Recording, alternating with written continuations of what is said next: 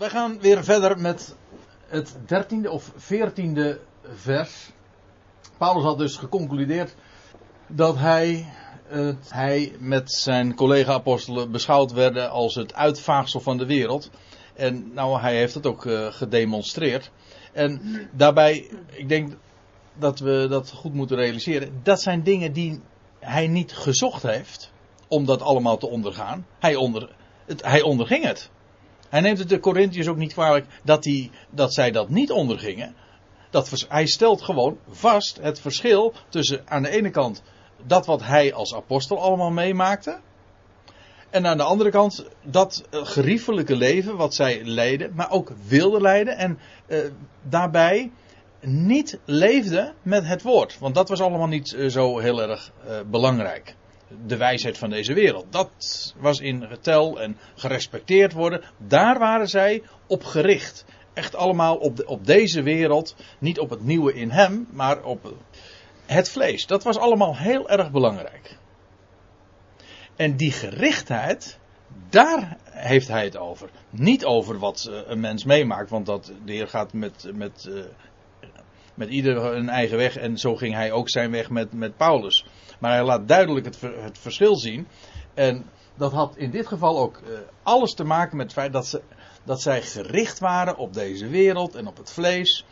En nou ja, we hadden al uh, veel eerder uh, vastgesteld, in 1 Korinthe 3 was dat, dat zij nog steeds waren blijven steken in die melk.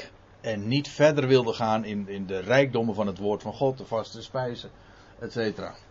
En daarom was dat, die wereld nog zo erg belangrijk. Hij zegt, nou, eens kijken wat een verschil. Jullie zijn intel in de wereld. Jullie willen zo graag gerespecteerd zijn. Jullie willen het voor het zeggen hebben zelfs.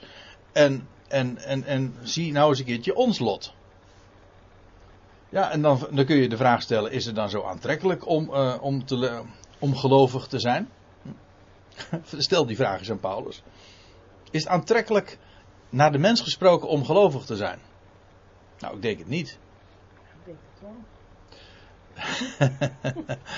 uh, ja, nou, je kunt van twee kanten benaderen. Paulus was de rijkste eh, mens die je maar denken kunt. Die zich, te, die zich zoals, hij, zoals we dat zojuist lazen in Filippenzen 3, hij zegt, ik vermag alles. Een man die overliep van vrede, maar ook van vreugde, van uitzicht. Dus als je het zo zegt, ja, zeer aantrekkelijk. Dus geen, geen rijker leven dan dat. Maar ik bedoel, naar de, naar de ogen van uh, of in de ogen van de wereld. En dat wat hij allemaal onderging. En wat, dat hele lijstje wat hij zojuist had opgezomd. Nou, dat is niet echt aantrekkelijk. Hij zegt ook in 1 Korinthe 15. Uh, dat hoofdstuk over de opstanding. Dat. Hij zegt, als Christus niet is opgewekt. Hij dan is uw geloof zonder inhoud. Ik lees nu uit. Uh, vers 17 van het 15e hoofdstuk. Indien Christus niet is opgewekt, dan is uw geloof zonder vrucht. En dan vers 19, nee vers 20. Indien wij alleen voor dit leven onze hoop op Christus gebouwd hebben, dan zijn wij, apostelen, de beklagenswaardigste van alle mensen. Ja, als het allemaal voor nu is, en dan is het zeer beklagenswaardig. Ook al was die innerlijk zo rijk, maar in de ogen van uh, ja, niet alleen maar in de ogen van de wereld, maar als Christus niet zou zijn opgewekt, dan zou die beklagenswaardig zijn. Alles hing af van de waarheid die hij predikte, namelijk de opgewekte Christus, de levensvorst. Als dat niet waar is, ja, dan is het allemaal volstrekt ijdel en leeg. Ja. En, maar daar ging hij juist voor. En dat heeft hij verteld. En, uh, nou ja, met alle consequenties van die. En dan vers 14, dan lees je dat Paulus zegt: Dit schrijf, uh, dit schrijf ik uh, niet om u beschaamd te maken, om u te schande te, om u te schande te stellen, maar ik schrijf dit, deze dingen, als mijn geliefde kinderen. En dan zegt hij erbij om u terecht te wijzen. Maar dat is niet wat er staat. Er staat letterlijk, zou je het moeten weergeven, dit woord met om u attent te maken, te attenderen. En kan het u bewijzen, uh, een neutrale lexicon van Strong. Daar lees je dit van. Elk, elk Grieks woord in de Bijbel heeft een bepaalde code. En dan is het dit Griekse woord. En dan staat erbij. Letterlijk betekent dat. Mind in de Concordant Version. Dan lees je dat het bestaat uit twee elementen. Mind, placing. En dan. Dat betekent dus to put in mind. Om, dat wil zeggen om het ergens in. Uh, de aandacht op te vestigen. Ja. Dat is, dat is wat het woord uh, letterlijk betekent. Volgens een, een, uh, een neutrale lexicon. Die geeft dat dus zo weer. Dus niet de gedachte van terechtwijzen, corrigeren. Daar kan natuurlijk wel een corrigerend element in zitten. Als ik, als ik iemand ergens op attent maak, dan kan dat zijn om te corrigeren. Dat is waar. Maar het idee van het woord zelf is: ik schrijf dit, zegt hij, als jullie zijn mijn geliefde kinderen. En ik maak jullie attent op deze dingen. Dat dat een corrigerend effect heeft, zal, zal ongetwijfeld waar zijn. Maar dat is niet wat het woord betekent. En daarom zeg ik het ook. Als geliefde kinderen om je, jullie attent te maken. Vind het is een hele mooie manier zoals Paulus dat ook schrijft. En het tekent ook hoe hij zijn relatie beschouwde met die Corinthiërs. Helemaal niet als iemand die, zoals, dat zegt hij trouwens in 2 Korinthe 1, die heerschappij voerde over hun geloof. Misschien, mag ik die ook even voorlezen. In 2 Korinthe 1 vers, als ik me niet vergis, vers 24, ja. Hij zegt in dat vers, niet dat wij heerschappij voeren over uw geloof, nee, wij zijn medewerkers aan uw blijdschap. Want door het geloof staat gij vast. Prachtige manier van zeggen. Hij zegt, jullie staan sowieso door het geloof. Hij zegt, en wij werken alleen maar mee aan jullie blijdschap. En we voeren geen heerschappij over jullie geloof. Kijk, dat is echt, uh, dat is die arbeid waar hij toe geroepen was. Ondanks het feit dat hij zelfs nog apostel was, afgevaardigd door Christus Jezus. Maar hij was niet iemand die heerschappij voerde. Hij zegt: Ik spreek jullie aan als mijn geliefde kinderen. Ik maak jullie attent op die dingen. Een medewerker van hun blijdschap. Want, zegt hij, al had gij duizenden, letterlijk staat er trouwens myriaden, tienduizenden, dat staat nog veel sterker hè. Niet duizenden, dat is een ander Grieks woord, gilio. Is dat zo? Oh, grappig. Maar dat, dat klopt. Tienduizenden, ja. Myriaden. Al hadden jullie tienduizenden opvoeders, pedagogen, dat, je herkent het woord nog wel. Al hadden jullie tienduizenden pedagogen, mensen die jullie opgevoed hadden. Hij zegt één ding is onmiskenbaar. Uh, jullie, hebben niet, jullie hebben niet veel vaders. Even naar de mens gesproken. Zo, zo zegt hij dat ook. Al hadden jullie, ve al hadden jullie vele pedag... Nou, uh,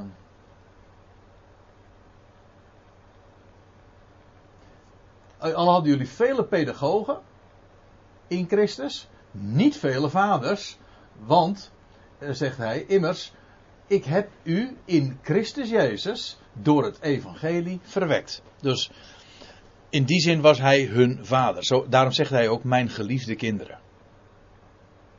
Hij, hij had daar het evangelie gebracht. Dat had gehoor bij hen gevonden. En daarmee waren ze verwekt door het evangelie. Het evangelie is als het ware het, het zaad. En hij zegt, ik heb dat mogen doen. Het is een, uh, een manier van spreken die hij ook elders wel uh, bezigt. Het, naar Timotheus zegt hij, tegen Timotheus zegt hij dat ook. Mijn waar geliefd kind die ik door het evangelie verwekt heb. Prachtige manier van zeggen dat hij, eh, dat hij hem zo ook eh, beschouwt. Heeft het evangelie aan hem mogen vertellen en dat vond weerklank. En daarmee waren ze zijn, zijn kinderen, mijn geliefde kinderen. En hij zegt, al hebben jullie naderhand nog zoveel opvoeders gehad, die jullie de weg hebben gewezen. Hij zegt, ik ben in ieder geval toch jullie vader daarin. En zo spreekt hij ze nu ook aan. Hij zegt, ik vermaan u dus, volgt mijn voorbeeld. Denk ik dan. Dat staat er niet. Er staat niet vermanen. Daar staat het Griekse woordje parakaleo, ernaast roepen. Aanmoedig is dat. Ik blijf het altijd uh, frappant vinden dat dit bewuste woord. Kijk het maar eens na in de concordantie. Dat wordt soms weergegeven met vermanen. En andere, in andere gevallen wordt het weergegeven met vertroosten. Ja, dat kan dus niet. Eén woord kan niet en vermanen en, uh, en het andere keer vertroosten. Het is één woord. Het punt is, het betekent letterlijk ernaast roepen in de zin van aanmoedigen. Erbij roepen om je te bemoedigen en aan te moedigen.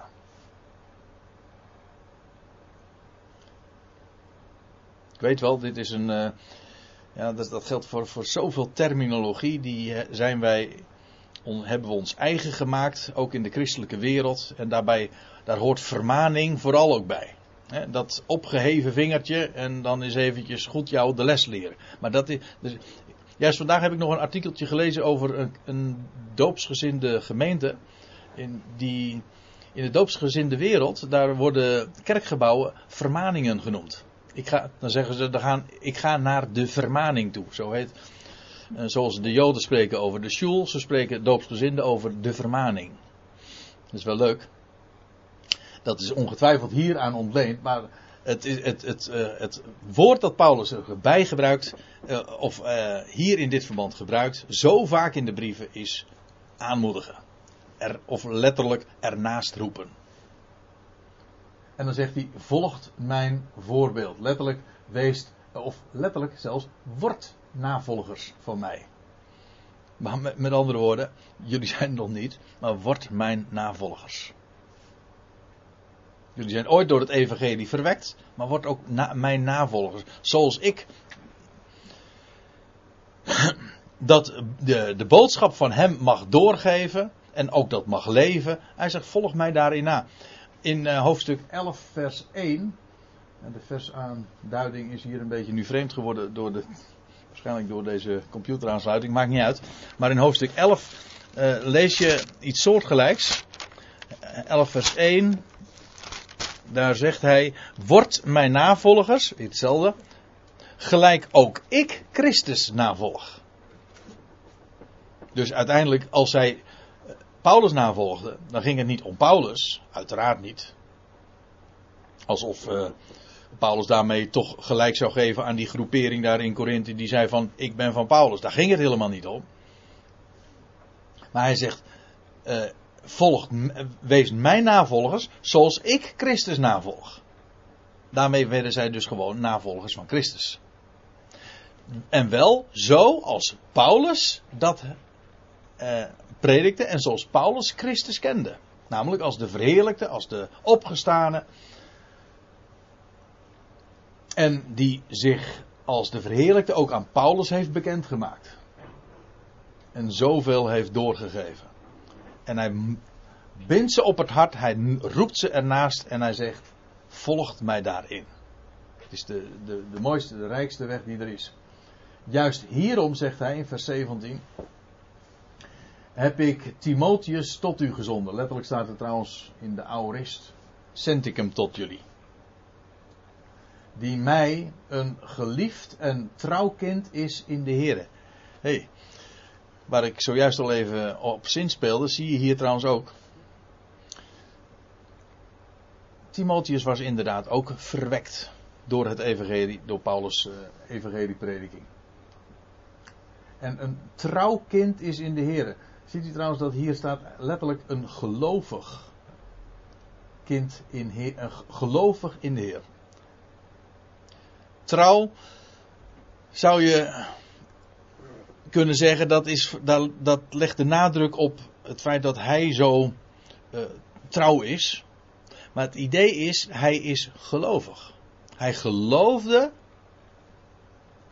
Ja, wie? Nou, de Heer. En Timotheus, die, had hij, die zou hij naar hen toesturen. En hij zegt, hij zal u mijn wegen in Christus Jezus indachtig maken. Dus dat wat Paulus allemaal had te melden. En ook uh, niet alleen geleerd had, maar ook geleefd had. Mijn wegen in Christus. Zou hij hen in herinnering roepen. Alles weer naar boven halen en ook uh, nieuwe dingen daarover vertellen. reminding, indachtig maken, aan herinneren. Let op, die typisch Paulus, Paulus uitdrukking, Christus Jezus. De wegen die hij was gegaan in Christus Jezus. Ik geloof dat de uitdrukking uh, 8 of 99 keer voorkomt in het Nieuwe Testament en ze zijn zonder uitzondering.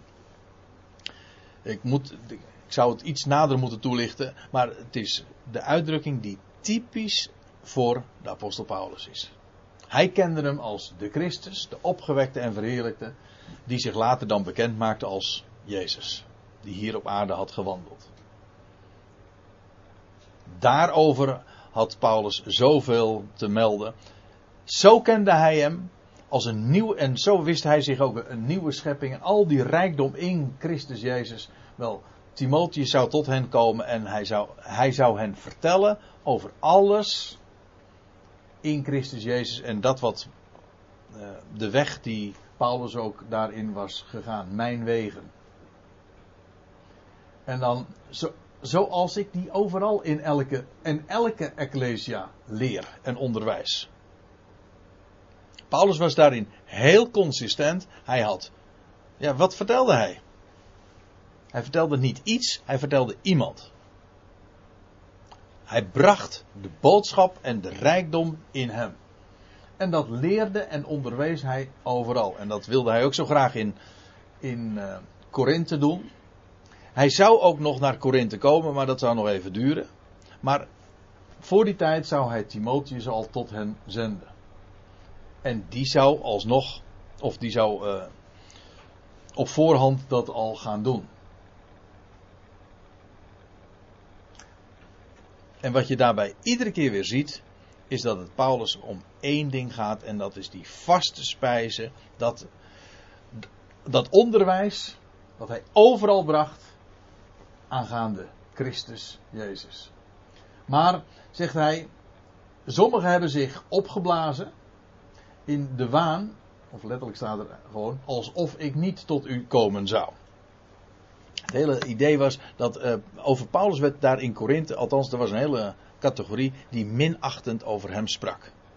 En die zich daardoor, uh, die zich opblies, het was allemaal lucht, maar zich opblies en die dacht van nou Paulus is bang om uh, nog tot ons te komen. En welke minachtende argumenten ze daar ook voor hadden. Maar zegt hij, maar spoedig zal ik tot u komen, althans als de Heer het wil. Timotheus zou, uh, werd tot hem, uh, hen gezonden en zelf zou hij ook komen. En dat zou pas trouwens een heel stukje later uh, toch worden. Hij was van plan om spoedig te komen, snel. Maar als we de situatie reconstrueren en je kijkt dat vergelijkt dat ook met de tweede Korinthebrief, dan zou dat pas veel later zijn. Maar dit was zijn opzet. En dan zegt hij: En als ik dan kom, dan zal ik mij vergewissen. Dan zal ik uh, weten. Dan zal ik weten. Niet. Ja, dan zal ik me op de hoogte stellen. Niet van het. Ja, dat klinkt heel erg oud-Nederlands. Ondanks het feit dat het NBG is en niet eens statenvertaling. Het woord dier opgeblazenen. het betekent gewoon eh, het woord van die opgeblazen figuren. Hij zegt, hij zegt, ik zal me van hun woord op de hoogte stellen. En dan staat er in de vertaling, maar eh, niet van het woord van dier opgeblazen, maar van hun kracht. Maar dat staat er niet. Maar van de kracht van hen. Kijk maar. Niet van hun kracht, maar van kracht van de kracht. Wat hier tegenover elkaar stelt, dat is hun woord en de kracht waarmee hij zou komen. En nou, wat bedoelt hij daarmee? Nou, dat legt hij uit in vers 20. Want, zegt hij, het koninkrijk Gods, ook al is dat vandaag verborgen, wil straks dat koninkrijk openbaar worden. En dan dan komt alles aan de orde waar we het zojuist over hadden. Namelijk dat uh, nu nog in, in oneer in de wereld, maar straks in ere. Nu nog uh, vervolgd, maar straks in heerschappij. Nu in smaad, straks verheerlijkt. Maar nu uh, is dat koninkrijk er ook wel, alleen het is verborgen. En waar wat is de essentie van dat koninkrijk? Nou, het bestaat niet in woorden. Dat wil zeggen in mensenwoorden. Maar in kracht. Hier zie je het. In kracht. In werkelijke kracht. Dynamij. Dynamis. Gods woord. Want wat is nou de kracht Gods? Dat zijn geen woorden. Dus waar hij hier ook al uh, naar, naar terug verwijst. Of nee, hij verwijst hier naar woorden die hij al veel eerder in, de, in deze brief had uh, geschreven. Namelijk over, hun woord, over die, al die woorden van menselijke wijsheid. Waar zij zo hoog over opgaven. Hij zegt, daar blazen zij zichzelf mee op. Hij zegt, maar dat stelt niks voor. Het is lucht. Hij zegt, waar ik straks mee kom, als ik kom, dan kom ik met kracht. En dat bedoelt hij niet als, de, een, uh, als een krachtpatser, maar met werkelijke kracht, namelijk zijn woord, met wat er staat geschreven. Dat is power. Dat is kracht. En daarvan zegt hij ook in Romeinen 1: het evangelie is een kracht Gods. Hetzelfde woord wat hij gebruikt. Een kracht Gods. En daar zal ik mee komen. Dat is, het dat is het koninkrijk Gods. Ook in onze dagen, ook al is dat vandaag verborgen, dat is kracht. Denk daar niet gering over. Ik ben ervan overtuigd, ook in je leven, als je kracht in je leven wil hebben, sta op dat woord. Leef eruit en je zal, uh, je, je, zal ook be, beleven wat, wat Paulus ook uh, daarover schreef, wat we, waar ik nog even op wees, dat je alle dingen in het leven, voorspoed, misschien, of gebrek, of tegenwerkingen, of vervolgingen, smaad, of. Alle omstandigheden, daar ben je tegen opgewassen. Waarom? Ik vermag alles in Hem die mij kracht geeft. En wat je kracht geeft, dat is Hij. Ja, dat is Hem eh, en Zijn woord. Dat geeft je kracht. Ja, dat is toch zo. Ja, dat is mijn, eh, dat is niet alleen maar wat, wat de schrift zegt, maar ik moet zeggen, ik kan het alleen maar bevestigen. En ik, ik weet dat, er, uh, dat jullie dat net zo goed kunnen bevestigen. Dat is werkelijk kracht. En de kracht verdwijnt op het moment dat je op andere dingen gaat steunen. Op mensen dingen. Ongeacht wat dat menselijke element is. Dat uh, kan variëren, dat kan hout zijn, maar het kan ook hooi zijn, of het kan stro zijn, maar het is allemaal niks. Ja. Het, is, het is lucht opgeblazenheid. En nou vraagt hij, hij, legt het zo voor. Hij zegt, wat wilt gij? Wat, willen jullie nu? Hij zegt dat ik, in de, uh, dat ik met de roede kom, tot, u, tot jullie kom. Hij legt het ze als een vraag voor. Hij zegt of met, of letterlijk in liefde, of in de geest van zacht, zacht niet zachtzinnigheid, maar van zachtmoedigheid. Nou, de, het antwoord is natuurlijk niet zo moeilijk. Uiteraard. Paulus kwam helemaal niet om heerschappij te voeren over hun geloof of met de roede. Maar hij zegt: Wat willen jullie nu? En het antwoord is: Hij zou ook komen in een geest van liefde. Maar hij heeft nu wel, en dat is het, uh, het, het voorgaande, hij heeft wel een heel duidelijk contrast getekend dat waar zij mee bezig waren, zodat dat menselijke, en Paulus laat, nou dat mag ik wel zeggen, hij heeft toch wel heel duidelijk laten zien dat dat tot niets lijkt. Dat daar ook de, een, een gelovige individueel, maar ook gezamenlijk worden we daardoor niet gebouwd. Worden we niet rijker van, daar worden we niet beter van. Het gaat er niet om van of het geoorloofd is, dat is niet nuttig. Dat bouwt niet op. En alles in deze tijd, misschien is dat het, uh, mag ik daar eh, dan mee afsluiten. Alles in deze tijd. En waar God vandaag mee bezig is, heeft te maken met de bouw van die Ecclesia. God is vandaag niet bezig dus zijn koninkrijk te manifesteren. Ondanks wat Abraham Kuyper, de grote voorman van de Calvinisten, zei van.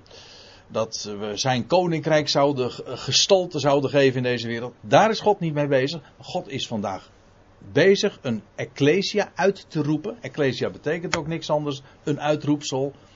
En wat, en dat, wat is de bedoeling met die ecclesia? Dat die ecclesia wordt opgebouwd. En waarmee zou het worden opgebouwd? Met zijn woord, met kracht. En dat is wat Paulus in heel zijn brieven en in elke gemeente altijd weer onder, onderwijst.